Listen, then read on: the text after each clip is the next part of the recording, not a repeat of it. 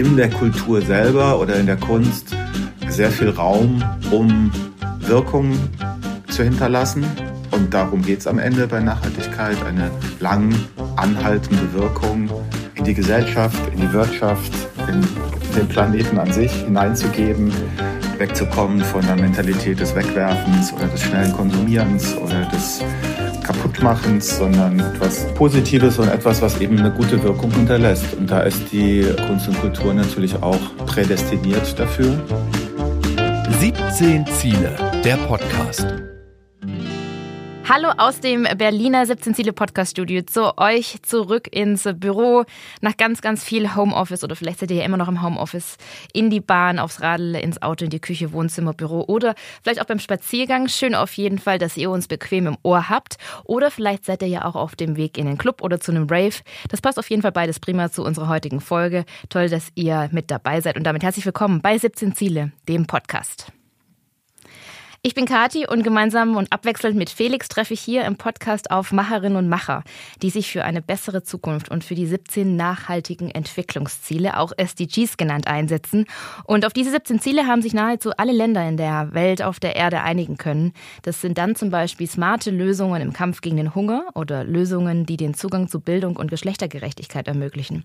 Oder das Leben über und unter Wasser besser machen. Und heute, heute geht's um gleich ein paar Ziele, weil sie alle zu unserem heutigen Gast passen, weil wir heute über Musik und Kultur und Nachhaltigkeit sprechen und weil unser heutiger Gast einfach auch wahnsinnig aktiv ist und daher ganz viele Ziele mitgebracht hat.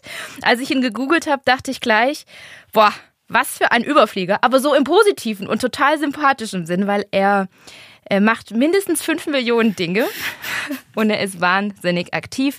Und dazu hat er noch, äh, wie ich schon kennenlernen durfte und davor, er hat einen richtig guten Musikgeschmack. Und damit schalte ich jetzt von einer Partystadt, Berlin, äh, zu der ebenso tollen Partystadt nach Köln, reich an guter Musik, Kunst, Kultur und natürlich zu meinem Gast heute im 17 Ziele Podcast. Hier ist Tobias Thomas. Wow, Dankeschön. Kathi. Wow, Hallo. Das war eine ganz, ganz tolle Anmoderation. Ich bin begeistert Danke und dir. fühle mich sehr gut äh, willkommen geheißen. Dankeschön. Wie geht es dir, Tobi? Immer eine gute Frage. Ich tendiere immer dazu, die Frage ernst zu nehmen und ehrlich zu beantworten. Ich bin nicht so der Typ, der sagt, alles gut. Ich meine sie auch ernst, Ja. ja. Ja, hab viel um die Ohren. Die Betonung in dem, was du über mich gesagt hast, liegt manchmal eher auf wahnsinnig. Also ich frage mich auch nicht selber, ob ich nicht mal ein bisschen weniger machen könnte und woher das wohl kommt. Aber ja, es ist immer eine ambivalente Sache. Einerseits geht es einem gut damit, dass man so viele schöne Tätigkeiten und Aufgaben hat und auch eingeladen wird zu solchen schönen Formaten. Und gleichzeitig wird einem manchmal alles ein bisschen zu viel. Das kann ich verstehen. Aber ich verrate ja auch gleich, was du noch alles machst, beziehungsweise du nimmst uns gleich mal mit in deinen Alltag. Ja. Auf jeden Fall großartig, dass du zugesagt hast, hier mit dabei zu sein. Und mir geht's wie dir. Ich freue mich auf unseren Podcast. Draußen ist so schmuddelig. Wir sitzen hier beide als Videopodcast sozusagen im Hoodie uns äh, 2D-mäßig gegenüber und ich freue mich auf unser Gespräch. Tobi, wir fangen immer an, unseren Podcast 17 Ziele mit so einer Schnellfragerunde. Ja. Bedeutet nicht, dass du schnell antworten musst, sind einfach nur knackige und konkrete Fragen. Also, gehen wir rein. 17 Ziele. Was ist oder was sind diese 17 Ziele für dich? Ich glaube, sie sind vor allen Dingen ein Geländer und etwas, was Struktur gibt und, und Vorbildcharakter hat. Also etwas, woran sich ganz viele unterschiedliche Leute, egal welchen Zugang sie zur Nachhaltigkeit haben, orientieren können. Und man sieht das jetzt schon bei großen Brands und Unternehmen, dass sie das irgendwie sehr stark kommunizieren. Und es gibt hier in Köln so eine Firma, an der ich immer vorbeifahre im Weg zur Arbeit. Die haben die 17 Ziele so komplett auf ihre Glasfassade drauf geprintet. Und das ist natürlich ein starkes Statement nach außen, ob es dann am Ende Greenwashing ist oder nicht. Aber da fängt das an und gleichzeitig begegnet mir oder vielen anderen AkteurInnen so im kleinen, teiligen, kulturellen Alltagsleben das natürlich auch, dass man das einfach immer wieder erwähnt, um einen gemeinsamen Nenner zu schaffen. Da tauchen wir auch gleich noch mal ein bisschen rein. Zweite Frage in unsere Schnellfragerunde. Du hast ja schon auch ein bisschen angedeutet, was alles bei dir momentan auf dem Schreibtisch so quillt und dass du einfach immer viel zu tun hast. Was treibt dich aktuell so Tag ein, Tag aus, Nacht ein und Nacht aus so um? Nacht ein, Nacht aus, Gott sei Dank nicht mehr so viel. Also meine erste Lebenshälfte, also Erwachsenen-Lebenshälfte und auch Jugend war schon sehr im Nachtleben verortet. Mittlerweile arbeite ich sehr stark eher tagsüber und ähm, versuche mich eher ein bisschen hinter den Kulissen aufzuhalten, aber da kommen wir bestimmt gleich noch dazu. Ja, hauptsächlich ist es so das Jonglieren zwischen verschiedenen Projekten und sich immer wieder andere Hüte aufsetzen, auch in andere Rollen reinschlüpfen. Das ist, wie gerade schon angedeutet, teilweise sehr spannend und teilweise auch ein bisschen verwirrend für mich selbst und auch ein bisschen äh, anstrengend, dass man nicht aus der Rolle fällt oder dass man immer wieder weiß, in welche Rolle man jetzt schlüpft. Ist man jetzt gerade irgendwie Leiter? Ist man Angestellter? Ist man Anführer? ist man, auf welcher Position spielt man gerade? Ist manchmal schwer zu sortieren. Aber grundsätzlich ist es, glaube ich, so abgedroschen das Wort ist, ein Drang, mich irgendwo kreativ oder künstlerisch auszudrücken und immer große Lust auf andere Menschen und wenn man mir irgendein interessantes Format oder eine Kooperation oder irgendwas anbietet, dann bin ich meistens derjenige, der erstmal sagt, ja, warum nicht, lass uns mal darüber sprechen und nicht sagt, boah, nee, ich habe zu viel zu tun und geht gerade gar nicht. Super, aber ich versuche immer noch eine Nische zu finden dafür. Ja, aber ich finde es total spannend, was du gerade gesagt hast, wie viele Hüte du einfach aufhast. Und wenn wir mhm. kurz so ein bisschen in deinen Lebenslauf reingucken und ich, ich gebe mein Bestes, die Vorstellung äh, kurz zu halten. Ja. Also du bist seit den 90ern in der Popkultur unterwegs mit, wie ich ja gerade auch schon rausgehört mit ganz unterschiedlichen Hüten auf dem Kopf. Mal bist du Projektmanager, Künstlermanager, dann bist du Autor, Musikjournalist, als Programmleiter und Kurator bei Musikfestivals hast du auch schon gearbeitet. Du hast auch angesprochen, Musiker und DJ. Und einige von euch, da bin ich mir sicher, haben schon zu deinen Tracks auch getanzt oder in der Wohnung gegroovt.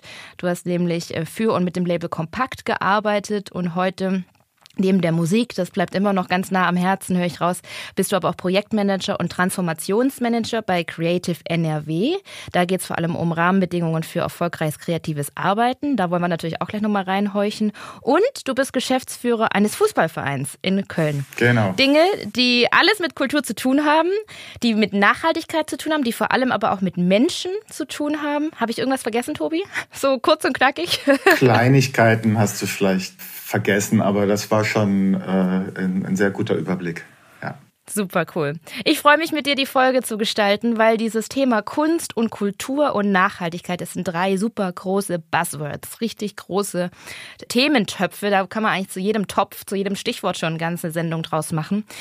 Ganz grob gefragt, Nachhaltigkeit, Kunst und Kultur, hängt das für dich irgendwie zusammen? Hat das überhaupt etwas miteinander zu tun? Was sind, für, was sind das auch für dich für Brücken, die du oder die dir in deinem Alltag auch begegnen? Ich glaube, es steckt schon so ein bisschen in der Begrifflichkeit eine sehr schöne wechselseitige Beziehung drin, weil es sowohl eine nachhaltige Kultur gibt, als auch eine Kultur der Nachhaltigkeit.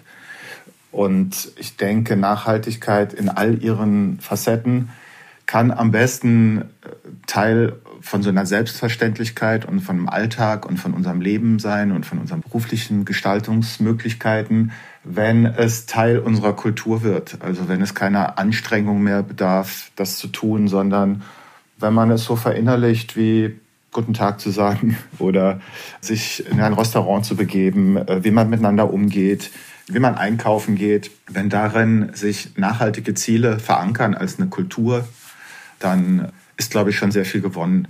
Und, und umgekehrt mh. ist natürlich in der Kultur selber oder in der Kunst sehr viel Raum, um Wirkung zu hinterlassen. Und darum geht es am Ende bei Nachhaltigkeit, eine lang anhaltende Wirkung in die Gesellschaft, in die Wirtschaft, in den Planeten an sich hineinzugeben, wegzukommen von der Mentalität des Wegwerfens oder des schnellen Konsumierens oder des Kaputtmachens, sondern etwas Positives und etwas, was eben eine gute Wirkung hinterlässt. Und da ist die Kunst und Kultur natürlich auch prädestiniert dafür.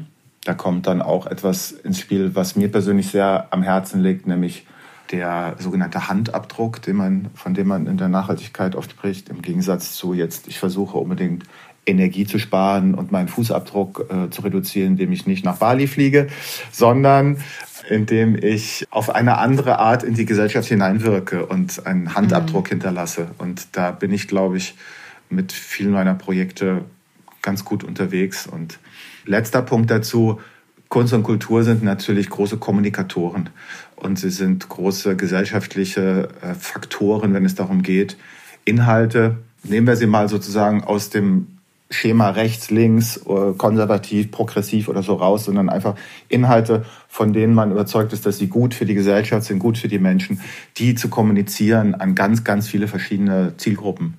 Und das auf eine leichte, oft unterhaltsame, lustige, sympathische, freundliche Art, nicht mit dem berühmten Zeigefinger oder mit aber geht das so einfach aus der Kunst und Kultur heraus, diese Nachhaltigkeitsdebatten voranzubringen?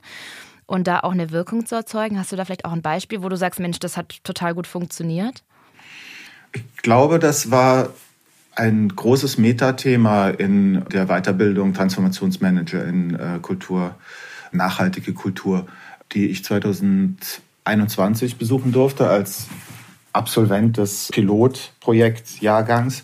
Und das war ein großes Metathema, wie gesagt, sich bewusst zu werden, dass wir Kulturschaffenden und ob wir jetzt im Theater, in der Oper oder im Kino oder in einem kleinen Club oder in irgendeiner Art und Weise Kulturschaffende sind, freie Szene, institutionalisiert, Steuergeldern finanziert. Egal, wir sitzen alle irgendwo an Stellen, wo wir über inhaltliche Dinge, aber auch auf einer symbolischen Ebene sehr gut Dinge transportieren können.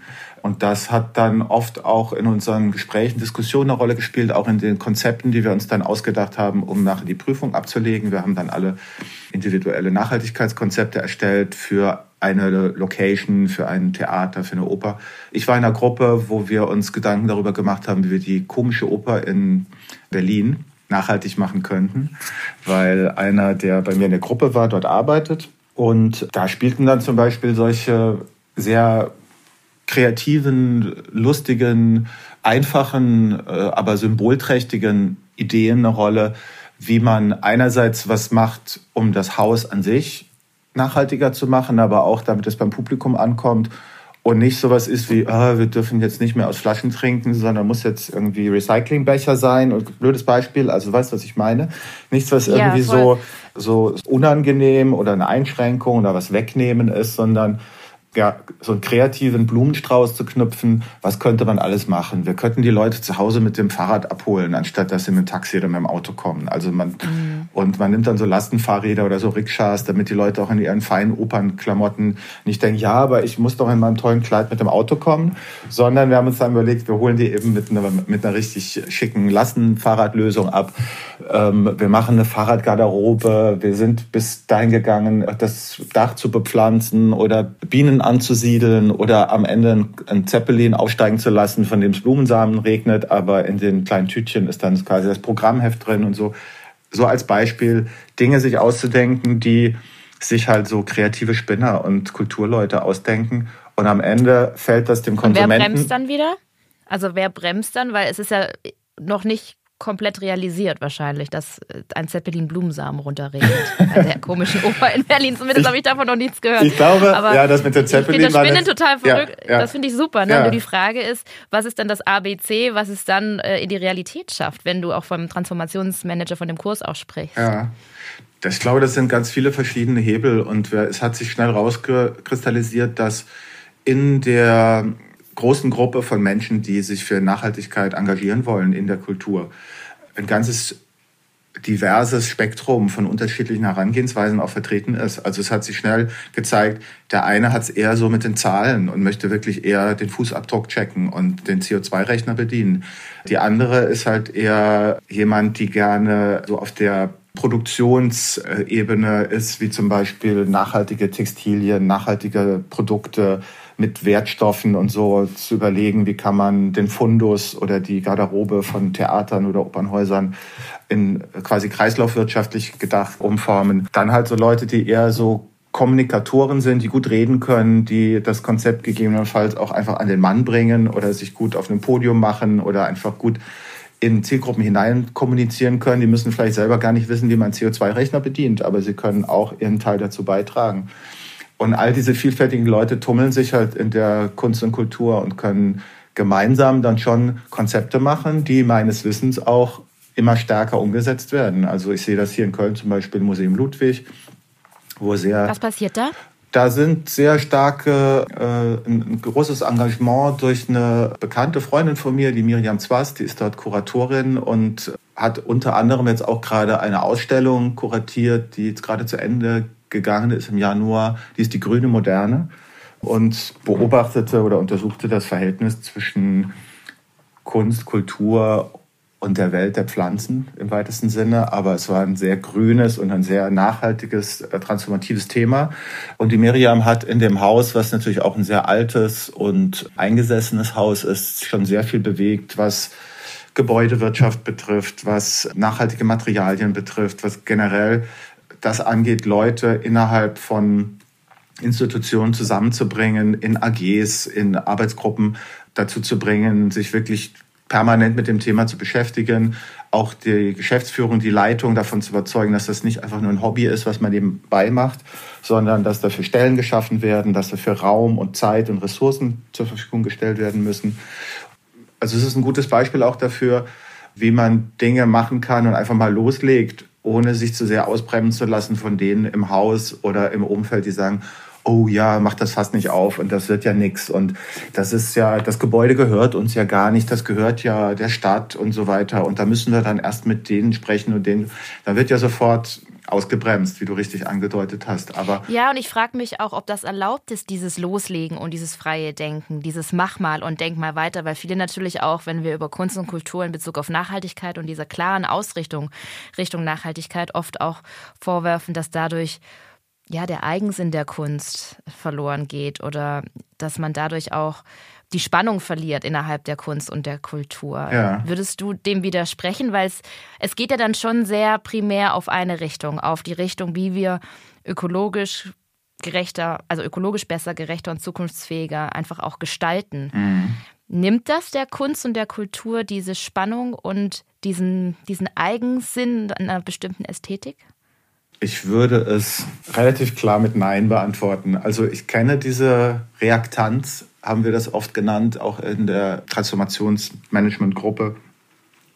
Also wie geht man damit um, wenn man auf Leute trifft, die entweder naja, sich auf so eine technisch-sachliche Ebene zurückziehen, von wegen, das können wir so nicht machen oder das haben wir so noch nie gemacht oder das ist aus irgendwelchen Gründen nicht möglich. Oder das ist nicht frei, vielleicht ja auch. Das ist keine freie Interpretation. Kann ja auch kommen, die Argumentation. Die Kunst soll komplett frei sein. Ja, das ist die andere Gruppe. Also ich sprach jetzt erst von ja. der Gruppe, die sozusagen, sagen wir mal, in der Inspizienz sitzt, in der Philharmonie oder in einem Theater und sagt, oh ja, mit solchen Materialien, das können wir nicht machen wegen Brandschutz oder so.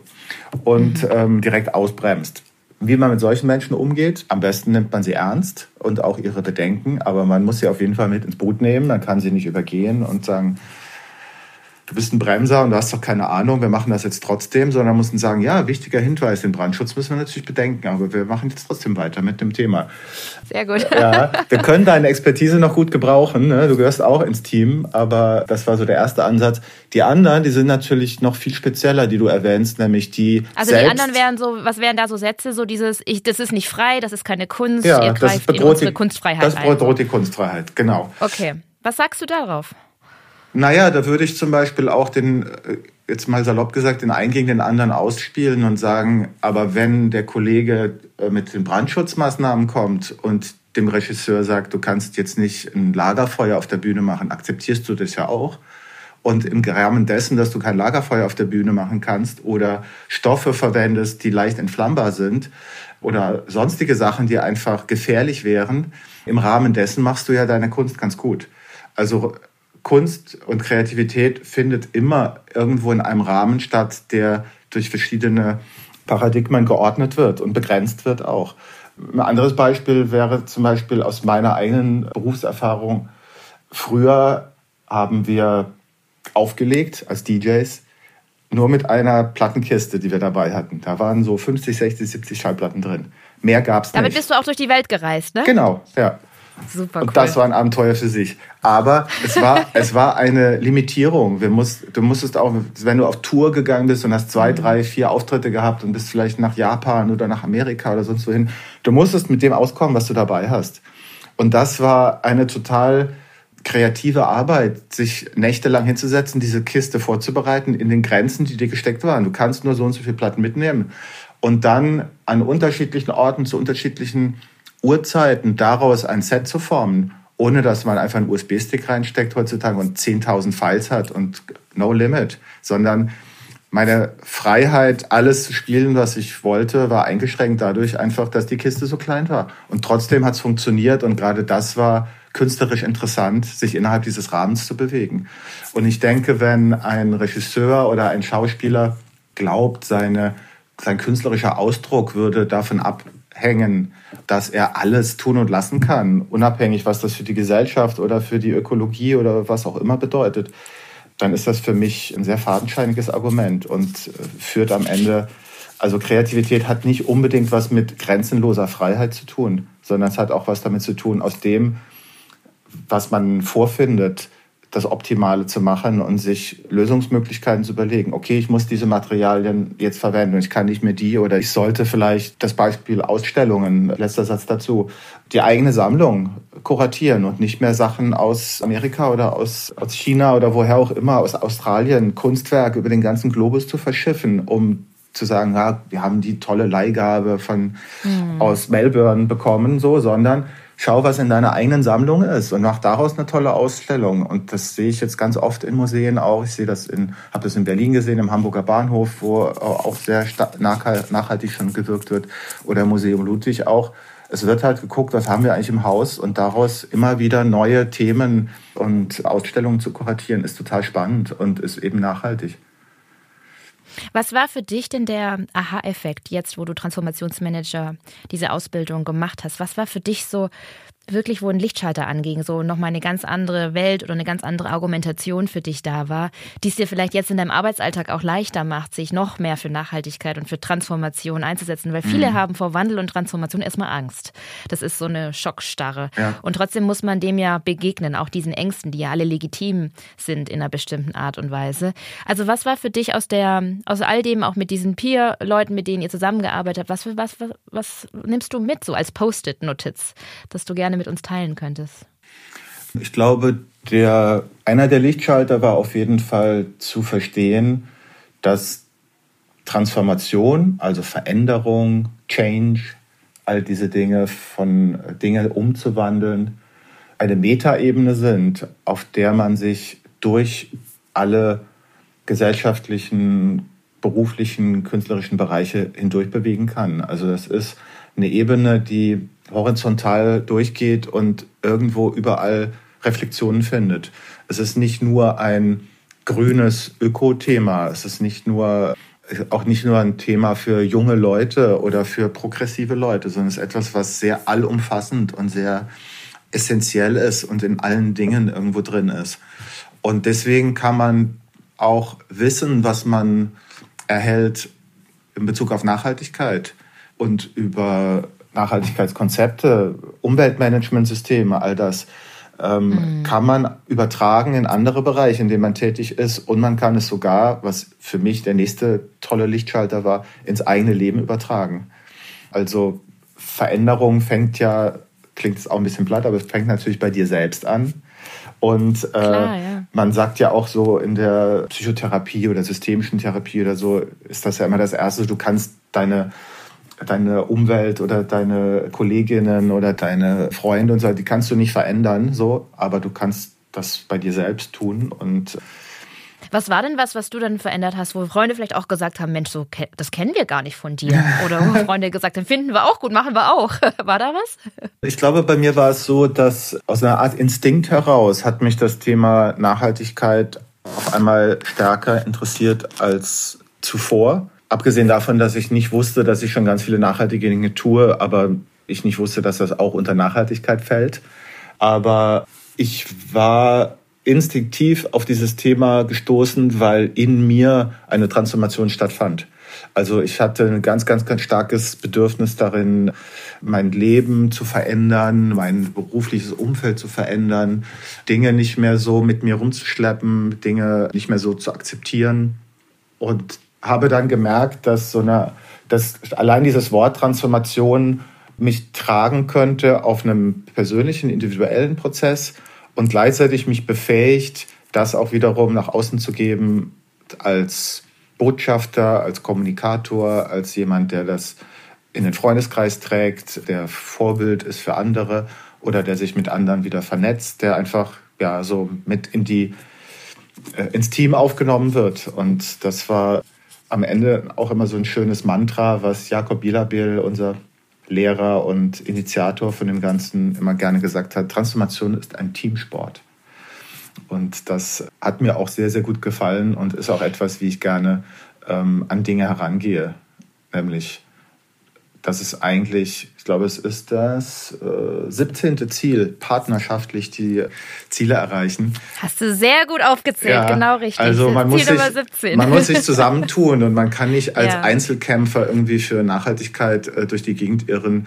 Dann hat man nach äh, zwei Jahren spätestens einen massiven Burnout und wird das Thema Nachhaltigkeit nie wieder anfassen.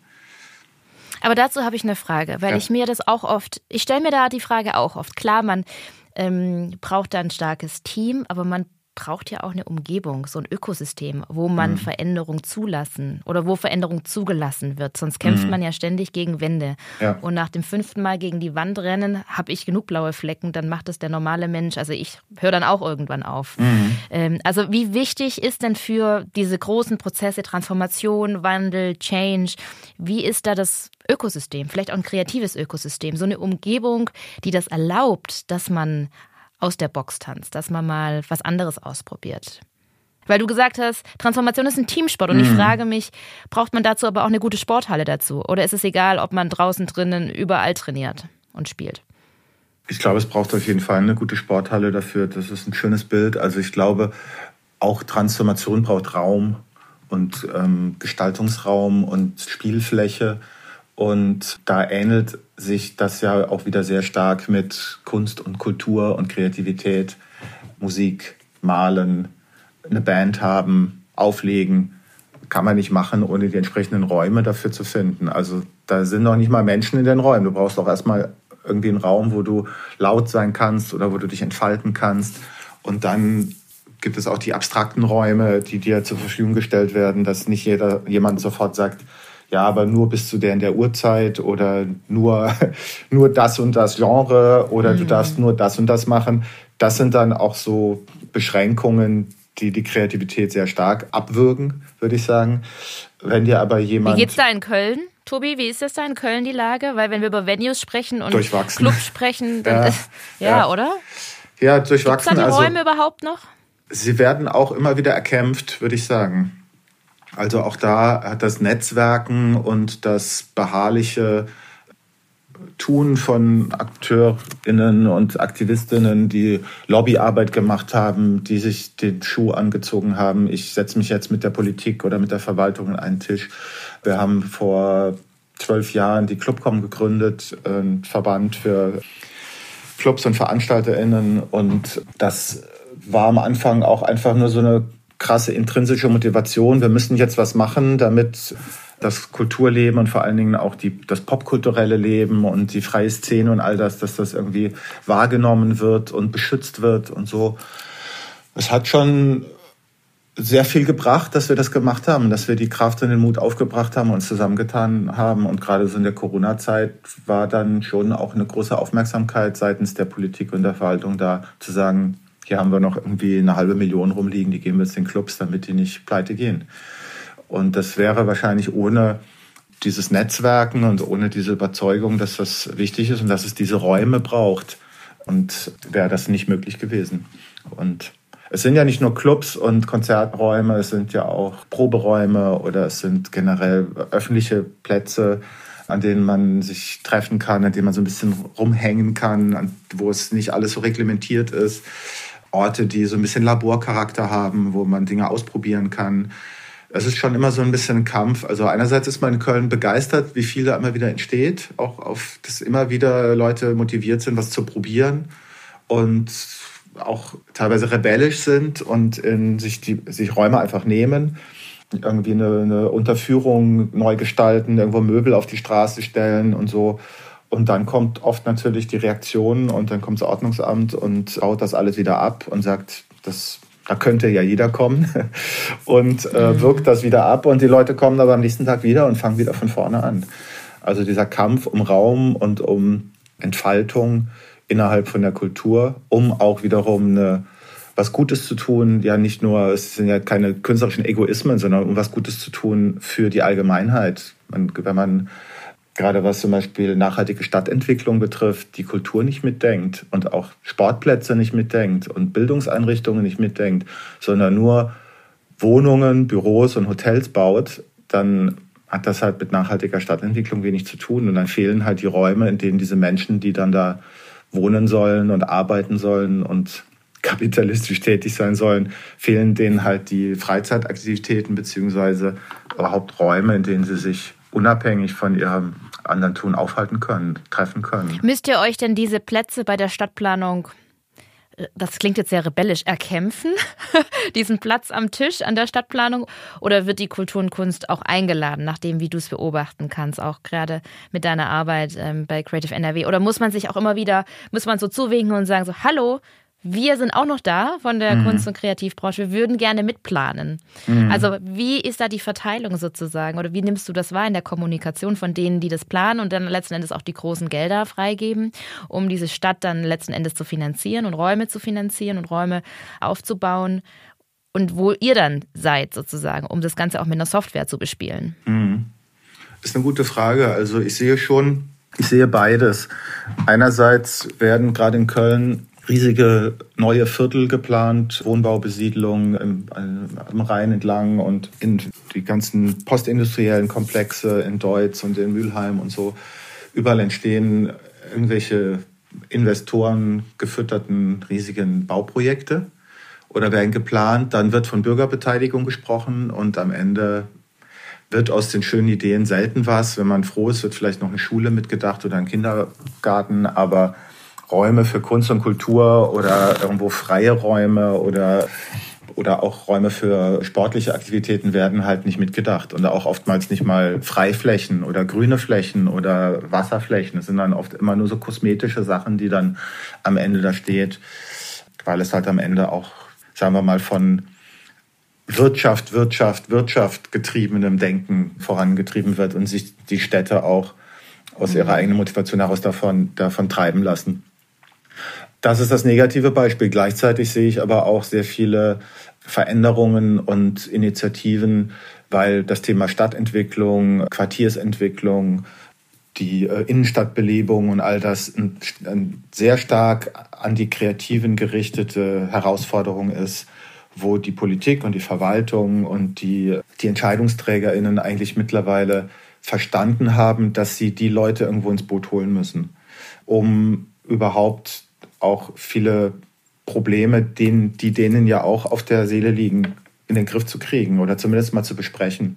Manchmal gelingen dann ganz tolle Sachen äh, daraus. In, ich glaube, es gibt in vielen Städten auch gute Beispiele dafür, dass dann wirklich Kreativzentren entstehen oder auch soziokulturelle Einrichtungen, Laborversuche gestartet werden, die Wissenschaft das auch mittlerweile sehr stark beobachtet und begleitet, wie Orte transformiert werden können und welche Prozesse da stattfinden. Da ist schon im Vergleich zu vor 10, 20 Jahren eine Menge passiert. Teilweise sitzen auch, wie von dir angedeutet, wirklich die Aktivistinnen, die Kreativen mit am Tisch mit der Politik äh, und werden mitgenommen in die Prozesse. Das passiert auch schon, aber meiner Meinung nach auch noch zu wenig und es sollten auf jeden Fall nicht nur so Pseudogespräche und so Lippenbekenntnisse mm, sein, sondern es sollte ja. wirklich auch und dann am Ende dieses schönen Prozesses ist, muss man natürlich auch aufpassen, dass man das nicht zu sehr in so eine schöne bunte Hipsterwelt bastelt. Also dass dann Stadtentwicklung auch nicht heißt, man baut dann für die wohlhabende Kreativschicht irgendwie Räume, die dann irgendwo da ihre ihre Lemonade trinken und ihre tollen Kaffeemaschinen auffahren und in die Sonne blinzeln und ein bisschen Musik hören, sondern dass das inklusiv auch gedacht ist. Also dass da nicht komplette Bevölkerungsschichten einfach gar nicht mitgedacht werden, wenn man davon spricht, ah, ist jetzt voll das hippe Viertel und so, weil dann kommt man direkt eigentlich wieder in das Fahrwasser von Gentrifizierung. Und das hat ja nun auch bei allem Angenehmen, was das so für privilegierte Menschen mit sich bringt, wenn man in irgendeine Stadt kommt, die vielleicht vor 20 Jahren noch ein totaler Moloch war und jetzt ist es voll schick und hip und nette Restaurants und Bars und so, aber es ist halt ganz viel entsorgt worden auf dem Weg dahin. Und jetzt ist es halt irgendwie so ein. Auch viel Kunst auf dem Weg dorthin. Auf jeden Fall. Kreativ, ja. freier Raum. Das Ja. sieht ja alles oder ähnlich dann aus, klar. Und ich finde auch ganz Ja. wichtig den Aspekt von Einzelhandel und Handwerk und solchen Dingen, die halt auch kaum noch Raum finden oder halt reihenweise ihre Geschäfte schließen. Das hat einerseits natürlich auch wieder was mit Fachkräftemangel und mit solchen Dingen zu tun, dass Leute einfach gar nicht mehr Bäcker oder Metzger werden wollen. Auf der anderen Seite haben diese Handwerksberufe oder diese, der Einzelhandel auch kaum noch eine Chance zu bestehen gegen das, was in den Innenstädten passiert.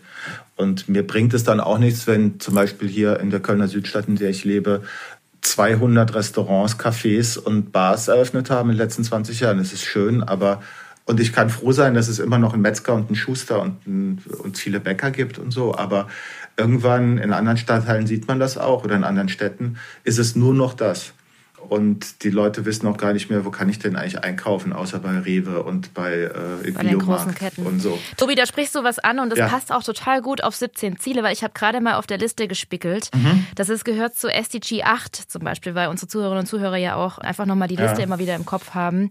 Und das ist ein Unterziel, die Stärkung des Handels mit kulturellen Gütern und Dienstleistungen, Mhm. um eben auch lokale Märkte zu stärken. Also genau das, was du gerade angesprochen hast, wo diese Kultur, diese kleinen Handwerksbetriebe auch wiederum in diese Nachhaltigkeitsziele einfließen. Super spannend.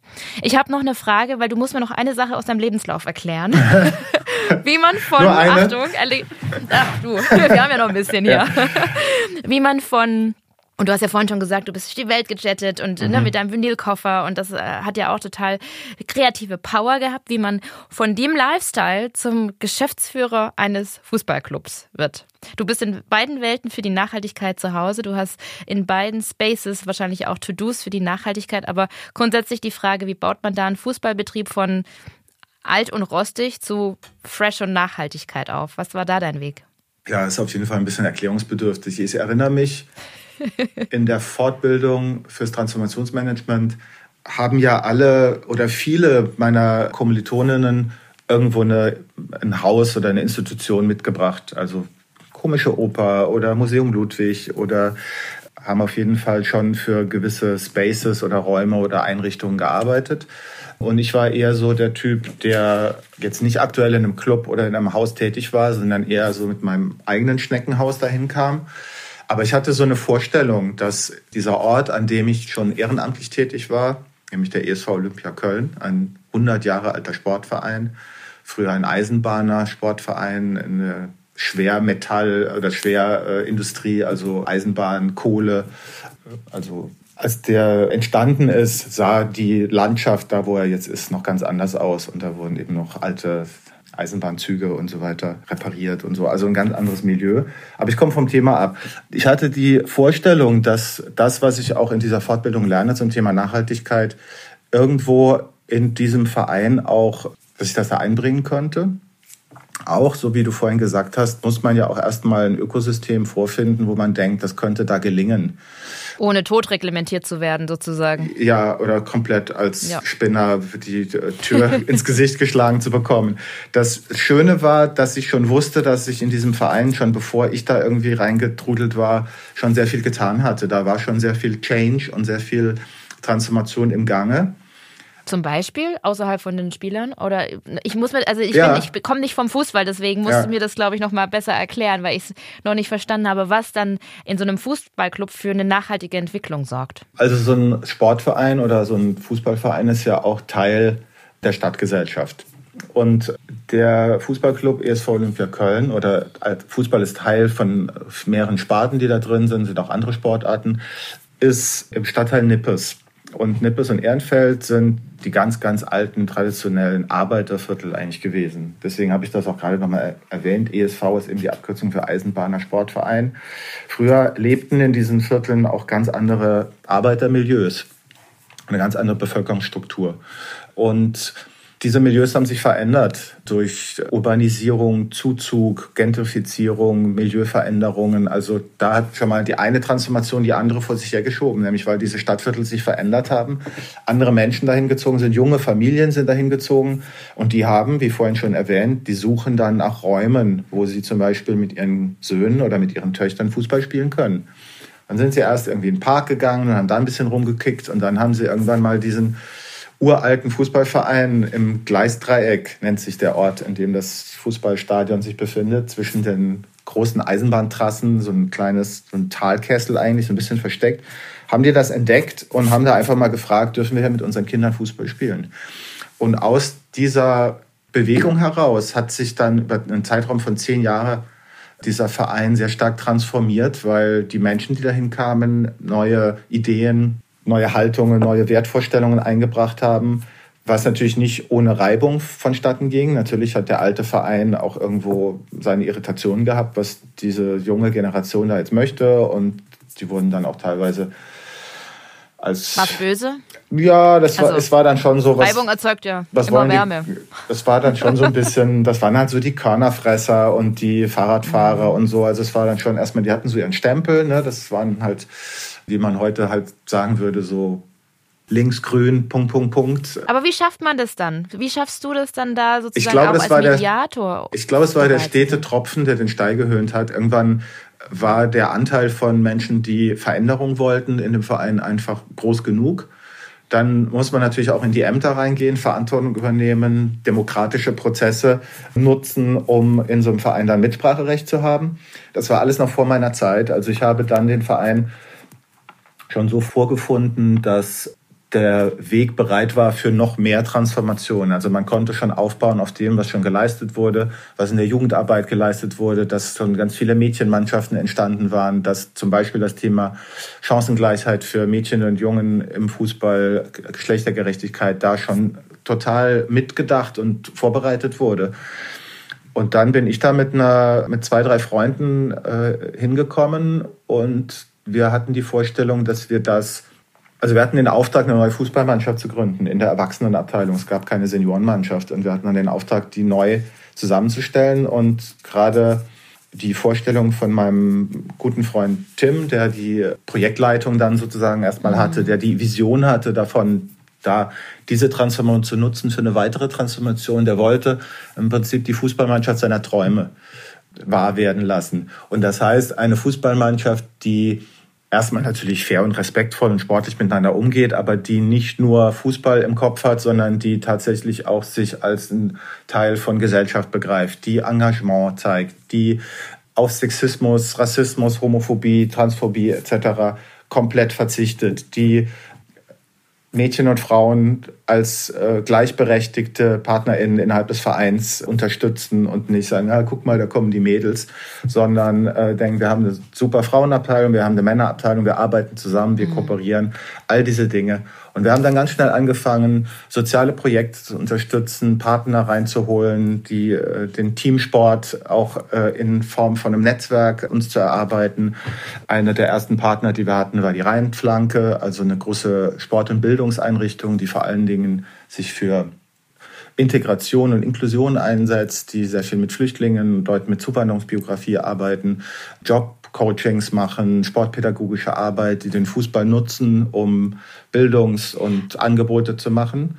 Und gleichzeitig auch mit Viva Con Aqua uns zusammengetan und so. Und was man dann halt so macht, irgendwie, wo man denkt, das sind coole Leute, mit denen könnten wir was zusammen machen. Und ja. dann kommt sowas halt in Gang. Und wenn das dann alle gut finden, dann entsteht so ein gemeinsamer Werteraum auch irgendwie, in dem es dann auch Spaß macht, weiter kreativ zu sein. Die Frage, die da jetzt natürlich auch mit im Raum steht, mhm. für die, die nur kicken wollen, mhm. fragt man sich, wie politisch muss dann oder darf der Sport dann sein? Mhm. Gute Frage. Also es gibt natürlich keine Verpflichtung, sich politisch zu engagieren, wenn man beim ESV Olympia spielt oder bei anderen Vereinen, die auch eine ähnliche Entwicklung genommen haben oder ähnliche wertebasierte Sportarbeit machen. Aber ich glaube, so weit geht's gar nicht. Ich glaube, man muss das gar nicht unbedingt als ein politisches Statement lesen, sondern wirklich auch im Rahmen und im Raum dessen, worüber wir heute sprechen. Also, dass man einfach ein gutes Surrounding und ein gutes Umfeld und einen guten ein gutes Leben für, für die ermöglichen möchte, die in diesem Verein Fußball spielen, wie die miteinander umgehen, welche Möglichkeiten die haben, auch sich einfach zu entfalten, dass die keine Ängste haben vor Gewalt oder vor Aggressionen oder vor Diskriminierung, dass man dabei aber trotzdem nicht irgendwo im Wolkenkuckucksheim hängen bleibt und sich so ein Paradise, Fußballclub der Träume oder Fußballmannschaft der Träume hört sich natürlich so an, dass man so eine Utopie schafft.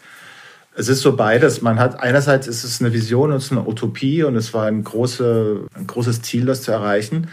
Aber gleichzeitig ist es auch immer wieder im Abgleich mit der Realität geschehen, so dass man trotzdem irgendwo alle mitnimmt und dass man eben auch direkt von Anfang an sagt, wir machen nicht nur so ein Social Washing und inszenieren uns irgendwie als so ein Regenbogenverein, sondern wir kommen auch wirklich in die Handlung und arbeiten. Ja, und das ist total spannend, ja. weil wenn wir so ein bisschen auf die ganzen, also andersrum formuliert, dieser Stempel der Nachhaltigkeit und dieser Stempel von unterschiedlichen äh, guten Sachen, die wir alle brauchen in der Welt, die mhm. haben ja ganz viele Unternehmen jetzt auf ihrer Firmenplakette und ganz viele Vereine und setzen sich dafür ein. Und du kannst es Greenwashing, Socialwashing, ja. Pinkwashing nennen, nenn es wie du magst. Ich erinnere mich und das, das halte so bei mir einfach nach letztes Jahr, als der äh, Jan Wimmermann, der Satiriker, dann ganz genau auf Klimansland geschaut hat. Und du hast gerade Viva Con Agua angeguckt. Also mhm.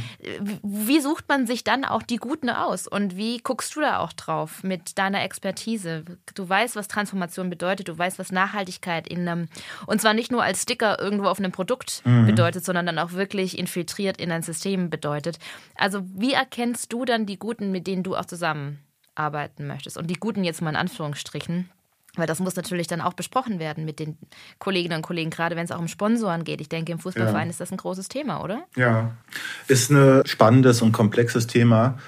Ich habe schon so Momente gehabt, also vor und auch nach dem von dir erwähnten Böhmermann äh, Investigativrecherche zu Klimansland etc., wo Viva Con Aqua auch als Partner aufgetreten ist, wenn ich das richtig weiß. Und dann wurden Viva Con Aqua auch nochmal äh, etwas kritisch, etwas übertrieben kritisch, finde ich, äh, dargestellt in einer weiteren Folge, wo es um Wasser und Mineralwasser und so weiter geht. Nachhaltigkeitsziel Nummer 6, Wasser. Und also schon Aber davor und danach, ja. ich bespreche das natürlich, denke ich, erstmal auf einer menschlichen Ebene. Und ich finde, wenn man es mal ein bisschen wegnimmt jetzt von so Werte, Haltung, Ideologien und so, sondern einfach nur mal davon spricht, man trifft sich mit jemandem und sieht und schaut, wie passt das menschlich.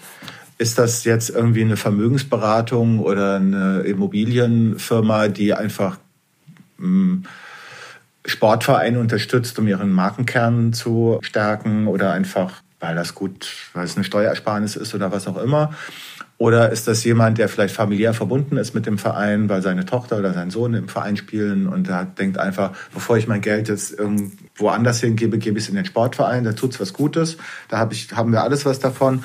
Oder ob es halt Leute sind, die mit ihrem Tun Geld verdienen, aber das Tun ist halt auch zumindest davon motiviert und angetrieben, es nicht nur auf Profit oder auf mhm. ähm, ein cooles Produkt verkaufen und reich werden beschränkt, sondern und einer unserer ersten Sponsoren zum Beispiel war ein fairer Kaffeehersteller aus Köln. Also A, er war lokal ansässig hier, B, er war Fußballfan, C, er war ein super Typ und D, er hat den Kaffee, den er persönlich beim Händler in den Herkunftsländern abgeholt hat und begutachtet hat, wirklich auf eine nachweislich faire Art und Weise gehandelt. So, das sind schon mal so genügend Gründe, um zu sagen, mit dem können wir gerne zusammenarbeiten, wenn der uns unterstützen möchte. Wir sind, laufen dann gerne mit seinem Logo auf dem Trikot durch die Gegend. Man gerät aber natürlich in dem ganzen Prozess von Nachhaltigkeit und Transformation und Washing hier und Washing da immer wieder in Widersprüche. Also du hast dann ein nachhaltiges Unternehmen, was dich unterstützt und du machst eine gute nachhaltige Arbeit im Sportverein, aber du hast trotzdem Trikots von einer amerikanischen Sportartikelhersteller, weil die mhm. entweder wahlweise die ja. billigsten sind oder die schicksten oder die besten Materialien haben oder einfach die Jungs am liebsten in dieser Marke rumlaufen. Machst du das dann oder suchst du irgendwie nachhaltigen Trikothersteller und zahlst das Dreifache und so? mit solchen Dingen muss man sich vertraut machen und auch hier und da Abstriche machen, sagen, ich konzentriere meine Energie jetzt erstmal darauf. Ich schare ein Netzwerk von guten Menschen, wie du es genannt hast, um mich herum, die uns unterstützen. Mit denen wir aber dann auch mehr machen wollen als einfach nur Geld austauschen, sondern wirklich auch gemeinsame Projekte uns ausdenken, Veranstaltungen ausdenken, wieder Räume schaffen für Austausch und für Dialog und und dann merkt man auch schon so, ist das irgendwie ein guter Partner oder ist es nicht so ein guter Partner. Bislang haben wir eigentlich immer großes Glück gehabt. Und ich habe auch festgestellt, dass die Mechanismen von so Sponsoring, wo ich jetzt auch kein, ich bin kein BWLer und kein Marketing-Typ, aber ich versuche halt als Geschäftsführer so ein bisschen auch Unterstützung für den Verein reinzuholen. Aber ich merke in den Gesprächen, dass das, was wir tun, im Sinne von sozialen Innovationen, sozialer Nachhaltigkeit, uns einsetzen für Inklusion oder Integration, Partnerschaften einzugehen, Chancengerechtigkeit, Mädchenfußball, Frauenfußball, dass das die Sachen sind, wo die Leute anfangen zu strahlen.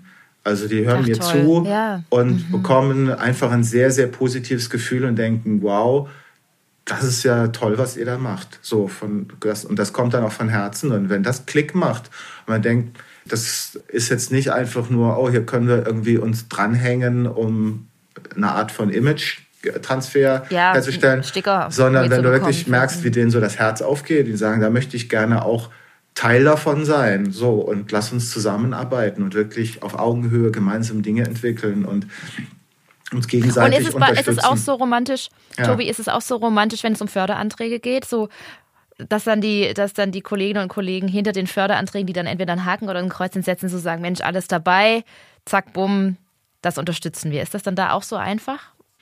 Förderanträge jetzt im Sportbereich oder jetzt in der Kreativwirtschaft? Ich denke hm, beides gerne. Beides. Also wenn es dann auf Nachhaltigkeit kommt, ne, gibt es ja viele, ja. viele Anträge, die speziell diese Nachhaltigkeitsaspekte auch abgehakt sehen wollen, was ja schon wieder für so einen Druck ja. auch sorgt. Ähm, ja, da hast du recht. Also ich finde, also einerseits freut man sich natürlich, wenn man schon Dinge im Portfolio hat als Verein oder als GründerInnen oder als Start-up oder was auch immer, die ohnehin schon nachhaltig sind oder wo diese Boxen schon gecheckt sind. Und man findet dann passende Programme, ob jetzt beim Landessportbund oder beim DFB oder im Kultursekretariat oder bei Bundeskulturministerium oder Bundeswirtschaftsministerium, mhm. wo Klimaschutz oder Kultur und oder Innovationen und so weiter gefördert werden. Überall da kann man natürlich, wenn man schon was zu bieten hat, irgendwie auch froh sein, dass diese Dinge mitgedacht werden, also dass Förderung mittlerweile anders gedacht wird. Auf der anderen Seite gebe ich dir recht, dass es so ein bisschen schwierig ist, wenn das zu sehr konzentriert darauf ist oder wenn dann so fast zwanghaft irgendwo, ja, da müssen wir jetzt aber irgendwo noch den Diversitätsaspekt mit reinbringen oder da müssen wir jetzt noch unbedingt, ja, hat die Bewerberin denn irgendwo noch eine Zuwanderungsbiografie oder kann man das noch irgendwie so, weil es der politische Wille ist? Man freut sich, dass das im politischen Tun angekommen ist und im politischen Denken. Auf der anderen Seite heißt Inklusion auch, dass man damit vorsichtig sein sollte, zu sehr das einzuengen. Ich denke, am besten fährt man damit, wenn man das entweder diversifiziert, also dass man so viele verschiedene Programme hat, dass irgendwo für alle was dabei ist und nicht alle ähm, Sachen in ein Förderprogramm gesteckt werden und dass es irgendwo auch ja, einfache und niedrigschwellige Angebote gibt, wo man auch jetzt nicht einen super Bildungsgrad haben muss oder schon halt die privilegierten oder finanziellen Möglichkeiten hat, ohnehin schon tolle Nachhaltigkeit zu machen, sondern dass man Leute auch anderswo abholt. Und das gilt dann wieder in der Kultur wie im Sport. Mhm. Vom Fußballplatz würde ich gerne mal auf die Turntables kommen. Elektronische Musik. Kurz zu deiner DJ-Karriere. Ganz kurzer Sprung äh, von, vom Dribbeln sozusagen zu den Beats. Muss sich da auch in der elektronischen Musik, wenn wir auf Nachhaltigkeit schauen, noch vieles verändern? Oder würdest du sagen, das Musikbusiness der elektronischen Musik ist nachhaltig? Nee, ist auf gar keinen Fall nachhaltig. Also einerseits ist ja allgemein bekannt, dass die die Vielfliegerei ja ihre, also die größten Fans von Vielfliegerei sind meine alten und neuen DJ-Kolleginnen. Also Vielfliegen war eine Zeit lang wirklich so eine Art Sport, den man betrieben hat. Wer, wer am meisten fliegt, wer die meisten Meilen sammelt, wer, ja, also es ist noch nicht lange her, dass, äh, dass oftmals so in den Backstage-Räumen und wahrscheinlich heute auch noch, da bin ich jetzt nicht mehr so unterwegs, einfach ein Thema ist, wer irgendwie den höchsten Status bei der Lufthansa hat oder bei äh, den, welche Fluglinie welche Annehmlichkeiten bietet. Das ist natürlich auch wieder eine ambivalente Sache, weil einerseits, wenn ich als global tätiger Künstler oder Künstlerin unterwegs bin, gibt es natürlich keine Verpflichtung dazu, das möglichst im kargen Büßergewand zu tun und auf dem Esel reitend irgendwo hin zu äh, gelangen. Ähm, das sind ja Aber so wäre ein toller Auftritt, oder? So auf die Bühne kommend. ja, also da ist man ja schnell so in diesem ganzen Kulturkampf zwischen Klimaaktivistinnen ja. und dem eher reaktionären Teil der Bevölkerung oder der Weltöffentlichkeit wo dann jede Flugreise und, und so, ja, warum ist denn nicht mit dem Zug gefahren und warum bist du denn nicht mit dem Schiff gekommen und so. Das ist natürlich müßig. Auf der anderen Seite ist halt in, äh, in gewissen Teilen, denke ich, so von der Künstlerschaft oder in der Musikwirtschaft schon auch noch so ein, eine gewisse Dekadenz und auch so, dass wenn ich schon so hart arbeite und dreimal die Woche auflege, dann habe ich mir auch, dann steht mir das zu, so. Da weiß ich, ist schon vor 10, 20 Jahren hat man mal überlegt, ob man die Musik Szenen nicht lokaler denken müsste. Also dass eben nicht mehr so quer um die Welt geflogen wird, sondern dass man eher auf lokale KünstlerInnen setzt und jetzt nicht unbedingt den Star-DJ aus Amerika oder aus Kanada oder sonst woher einfliegen muss oder die europäischen DJs jedes Wochenende in alle Richtungen starten. Ob man das nicht mal ein bisschen anders denken könnte. Ja, könnte man. Da muss man aber natürlich dann auch sehen, dass internationale Kultur auch vom Austausch lebt und von sich gegenseitig irgendwo auch treffen und Menschen vor Ort zu Gast haben und andere Länder kennenlernen. Und Reisen ist natürlich eine unglaublich bereichernde mhm. Tätigkeit für, für den Menschen an sich. Da muss man, wie wir ja auch merken, in den öffentlichen Diskursen sehr vorsichtig sein, wenn man da sozusagen die Schere ansetzt oder Beschränkungen einführt. Klar, Kurzstreckenflüge sind der Teufel, aber und gleichzeitig ist halt auch das Denke, das Denken gerade in, in der Musik, in den Clubs und so weiter noch nicht so, wie es ganz am Anfang des Gesprächs gesagt haben, dass es schon Teil der Kultur geworden ist. Ich denke, wenn ich manchmal gefragt werde, zum Beispiel aus der Politik oder so, was gibt es denn schon für gute Beispiele aus der Musik? Wo, wird, wo passiert denn schon was in Richtung Nachhaltigkeit? Wo gibt es tolle Projekte? Wo gibt es tolle Initiativen? Da findet man noch gar nicht so viel. Es ist mehr so, sind mehr so Bekenntnisse und ja, klar, cool, Nachhaltigkeit sind wir dabei, aber am Ende mhm. ist es das Aber das nicht. ist ein spannendes Thema, ja. weil was du gesagt hast, wir kamen ja jetzt so ein bisschen von Nachhaltigkeit in der Kultur wieder zu dem, was du gesagt hast, Kultur der Nachhaltigkeit, auch mhm. natürlich als Künstlerin und als Künstler, aber auch als Fan, als Tänzerin, als Tänzer, als jemand, der diese Clubs auch besucht. Kann man das überhaupt sagen, wo da mehr Verantwortung liegt? Oder ist es 50-50, dass wir natürlich auch als Konsumentinnen und Konsumenten dieser Musik, dieser Live-Musik sagen müssen, ja, hey, ich gehe nur zu lokalen Künstlerinnen und Künstlern oder ich unterstütze mhm. die mehr als die international eingeflogenen DJ-Sets. Also geht das überhaupt? Ja, Würdest du das sagen? Würde ich nicht sagen. Also weil ich kein großer Freund bin von Verantwortung delegieren an den Endkonsumenten. Also weder im Supermarkt noch im Club sollte die Entscheidung darüber, ob ein Produkt oder eine Veranstaltung, was auch immer, positiven Imprint hat oder einen positiven Fußabdruck oder meinetwegen klimaneutral ist oder nicht. Oder ob das jetzt irgendwie Tierwohl oder Tierleid verursacht, das sollte nicht beim Endkonsumenten sich entscheiden, sondern schon sehr viel früher. Und von daher würde ich sagen, nein, das sollte am Ende nicht der Tänzer entscheiden. Ähm, der soll einfach schon in Strukturen und in Räume eingeladen werden, die das für sich selber schon irgendwo organisiert haben. Ich, ich komme zum langsam so zum Finale, mhm. zum letzten Rhythmus. Dein To-Do, das ist immer unser Wortspiel von Englisch To-Do, was wir machen können, aber auch das To-Do, ja. deutsches DU, was jeder und du für alle machen kannst oder was wir alle machen können. Wenn wir auf diesen, ja, gerade bei dem Beispiel vielleicht bleiben, wie wir uns entscheiden, wie, wie nachhaltig wir uns auch für die Kunst- und Kreativbranche einsetzen. Was ist dann To-Do? Was würdest du vorschlagen? Was kann jeder von uns tun, um sich da in dieser Kreativbranche, in der Kulturbranche mit der Nachhaltigkeit zu verbinden und dafür auch einzustehen? Wow. Ich würde sagen, ein bisschen anknüpfen an das, was ich vorhin beschrieben habe, dass, glaube ich, jeder in seinem kulturellen, künstlerischen Tun zum Beispiel eine besondere Gabe oder eine besondere Eigenschaft mitbringt, die an das Thema Nachhaltigkeit anknüpfen können. Also ich glaube, diese, diesen Beitrag in sich selber zu finden, ist ein guter erstes To-Do. Sich nicht verrückt zu machen, darüber nachzudenken, muss ich jetzt meinen Club oder mein, oder mein Tun als solo-selbstständige Künstlerin unbedingt klimaneutral kriegen und muss ich jetzt ganz viel Energie sparen und darf ich nicht mehr fliegen oder so oder kein Fleisch mehr essen oder so.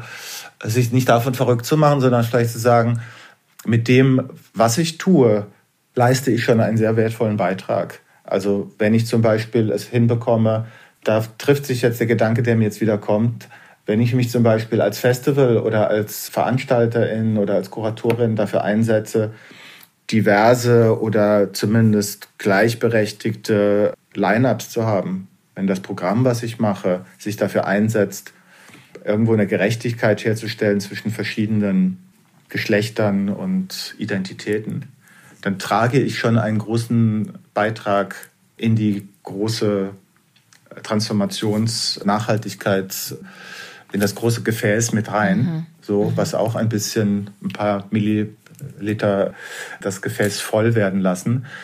Also finde das, was du beitragen kannst. Das ist, glaube ich, für mich ein ganz gutes To-Do. Und weil kleine Schritte sind auch Schritte und man muss nicht direkt das große Projekt angehen und versuchen, wir müssen jetzt unseren Club in zwei Jahren klimaneutral kriegen oder ich lege jetzt nur noch irgendwie Nordrhein-Westfalen auf und nicht mehr in Japan oder so sondern zu sehen, worin bin ich denn schon gut und wie kann ich das noch ausbauen und wie kann ich das auch mhm. andere noch mit reinholen und so. Super spannend. Letzte Frage, lieber Tobi. Äh, du kennst es, du hast es bestimmt schon mitbekommen, wir machen diese fetzige 17 Ziele Playlist, unsere Motivationssongs für schmuddelige Momente, so wenn das Wetter jetzt gerade wieder so ist, wie es einfach ist.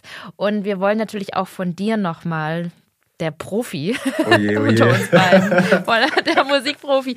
Ich bin total gespannt. Welcher Song hm. motiviert dich? Welcher treibt dich nach vorne und warum? Hast du einen guten Tipp für uns? Den packen wir nämlich mit auf die Liste.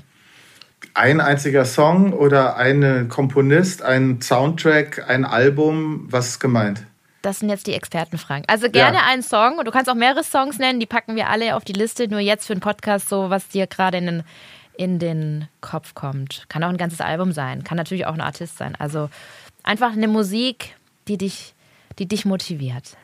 Ich packe jetzt mal ganz was Privates da rein und es ist eher so, also ich habe neben meiner elektronischen Musikkarriere und, und experimenteller Musik und so auch ein großes Fable für Klassik und gehe auch gerne in Clubs wie die Kölner Philharmonie oder in äh, ja, Orte der Hochkultur. Und ein Stück, was mich die letzten zwei Jahre in unterschiedlichen, sehr bewegenden Momenten begleitet hat, sind die sind Stücke von Johann Sebastian Bach. Und ähm, ich finde es immer interessant zu sehen, wenn ich in die Welt der klassischen Musik reingehe, wobei ich mich da gar nicht besonders gut auskenne, dass so dieses Visionäre und dieses mutige, extrem verrückte neue Experimente auszuprobieren, die dann 200, 300 Jahre immer noch ihre Wirkung entfalten oder 500 Jahre später. Und man immer noch sehen kann, wie visionär und wie krass und wie unglaublich ausdrucksstark und was auch immer diese Musik damals schon war. Weil man so sehr in seiner eigenen Bubble denkt, so experimentelle Innovation, äh, das passiert vor allen Dingen in der Jetztzeit und vor allen Dingen in, mit digitalen Mitteln. Oder ich entdecke das halt auch in Musik, die schon lange weg ist oder die schon vor langer Zeit schon produziert wurde. Und deswegen wäre meine Playlist wären die Cello Suites von Johann Sebastian Bach. Oh, wie schön. Sehr gut. Danke dir für diesen Song. Ich hau so ein bisschen das Gegenstück dazu raus für die Liste diesmal. Ich bin jetzt in dieser Runde, hau ich ein bisschen Techno raus für die Runde von Lily Palmer, der Titel Resonate. Der geht auch schön nach vorne, ein bisschen anders als ja, Mr. Bach. Komplett anders, ja. Aber also, ich dachte, du. Die meisten äh, Menschen werden sich wahrscheinlich wundern, so, hä, und außerdem Shallow und so. Es ist schon ziemlich darkes Zeug. Aber man muss sich darauf einlassen, so wie man sich irgendwie auch auf ein krasses Ambient-Stück oder irgendwie experimentelle ja. Musik einlassen muss. Und ja, wäre, glaube ich, so ein bisschen Eulen nach Athen zu tragen, eher aus dem Bereich was zu nehmen. Deswegen dachte ich jetzt spontan einfach mal Aber den Blick, schön. Also Blick beide Songs perfekt zum Abarbeiten. Ein anderes Jahrhundert. Ja. Super. Vielen, vielen Dank, äh, lieber Tobias Thomas. Danke, dass du heute bei uns warst, mit uns hinter die Kulissen von Nachhaltigkeit in Kultur, aber auch Kultur der Nachhaltigkeit im Kontext der Transformation des Fußballs, aber auch natürlich der Kulturbranche mitgenommen hast. Und danke an euch, liebe Zuhörerinnen und Zuhörer, fürs Dabeisein. Schreibt mir gerne mal auf Social Media, was euch gerade umtreibt. Und vielleicht habt ihr ja auch noch mal Tipps, wie man nachhaltige Kunst- und Kulturprojekte finden und sie aber auch supporten kann. Oder vielleicht habt ihr auch eigene Projekte, die genau die Themen, die wir heute mit Tobias Thomas besprochen haben, von heute aufgreifen. Also her damit. Ich bin neugierig und ich freue mich auf unsere nächste Folge, die nächste Runde hier bei 17 Ziele. Ich sage danke, Tobias, und bis danke, bald. Danke, Kathi. Vielen, vielen Dank. Hat Spaß gemacht. Tschüss in die Runde. Ja, Dito. Ciao. Tschüss. 17 Ziele. Der Podcast von Engagement Global im Auftrag des Bundesministeriums für wirtschaftliche Zusammenarbeit und Entwicklung. Moderation Kati Gallus, Produktion und Schnitt auf die Ohren.